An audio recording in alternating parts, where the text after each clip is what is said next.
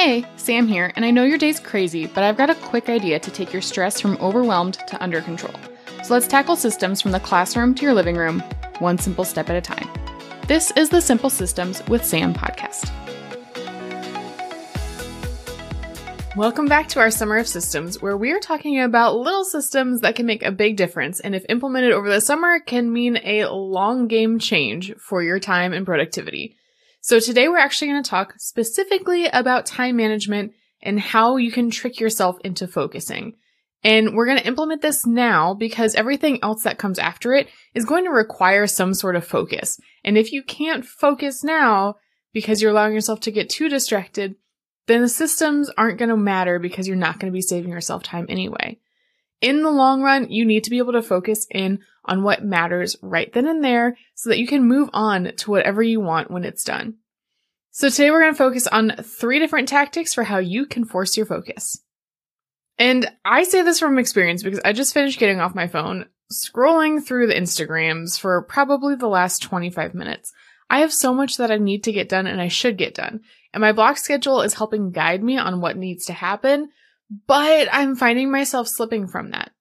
I'll link the block scheduling episodes in the show notes if you're interested in what in the world that means, but it's a great outline for how you can spend your time and make sure you're still getting things done that are important to you. When it comes to focusing though, there's a lot of distractions. So number one, we're going to distract the distraction. And this is one of my favorite tips. What is the thing that is distracting you or keeping you from being able to accomplish the task at hand? It could be your phone. It could be the vastness of the internet. It could be your own children. Whatever is causing a distraction, you need to distract it.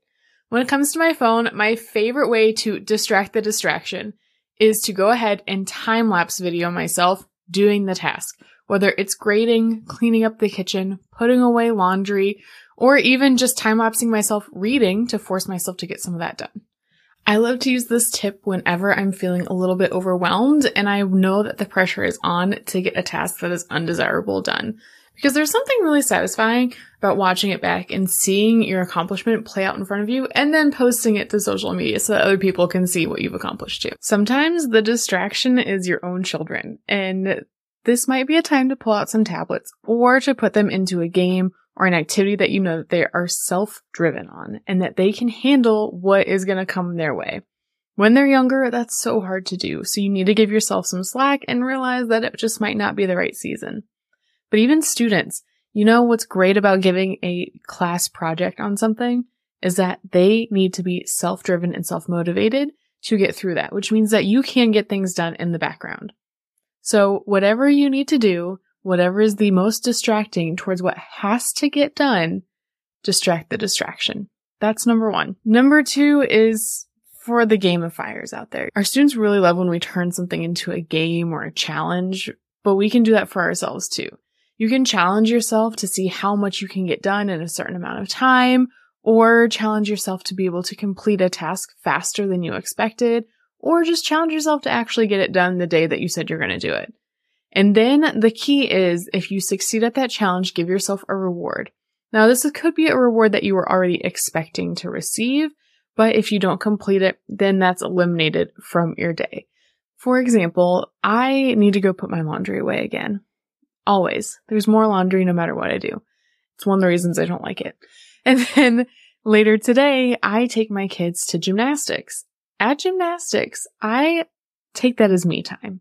I do a lot of relaxing things for me during gymnastics. I read a book that I like. I go take a doodle journal. I do whatever I need to do to take some time in for me. But what I could do instead is actually take something else that I need to work on. Something that's not as relaxing, something that still needs to be completed.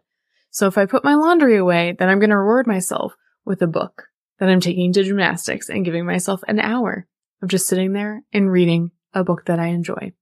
If I don't put my laundry away, I'm going to take my laptop and do some work. And it's something so simple, but it's something that can work wonders. We like to have rewards and we like to have some motivator to get through a task that we don't really like. So it keeps you focused and it keeps you driven. And I really like the time element on this, not only because I like block schedules, which have an end time for when you're supposed to work on each different step, but also because there's something magical when you feel like you're up against the clock and you get things done a lot quicker and sometimes a lot better than you would if you gave yourself too much time. So number three is going to be accountability, but with a twist. I think that we need to start working with each other on accountability. We need to start really having somebody else in the room while we work who can sit there and yell at us. Somebody who's willing to yell at you and call you out. This actually became a much bigger thing in a lot of groups that I'm in over COVID is you would do Zoom work hours. So even though we were all trapped at home, we had kids, we had all these things that we needed to get done. We would get on Zoom and we would leave our cameras on.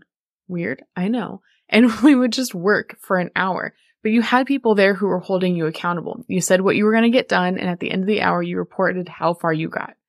So if you're working on getting some grading done, why not invite another teacher just into the room so that you guys can both grade together? And then you can keep each other accountable, you can help each other out, or you can look at common problems and threads that you're seeing in your assignments. And then you can knock two birds out with one stone because then you're reviewing and reflecting on the assignment that you gave. It's really a win-win. Now, in-person accountability is a lot, but when you do it right, it is the most forced focus way you're going to get things done.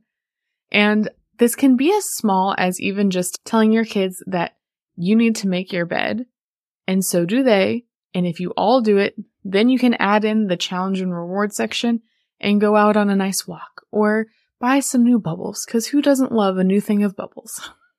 The trick is going to be that it's not a one size fits all. Maybe two of these really work for you and one doesn't, or maybe only one really works out the way that you want it to. Maybe you need to combine or mix and match some of the strategies. Either way, I hope you can take one of these three tips for forcing focus and implement it into your day so that you can get more done in less time. And then we're going to start adding in some other simple systems that are going to save you even more time and you're going to see a huge change in what you're able to accomplish. Until next time. Thanks for hanging out today. I hope that this simple step will help build big results in your classroom, home, and life. Remember to subscribe, review, and tag me on social media at Engineer Does Education so we can build a simple system together.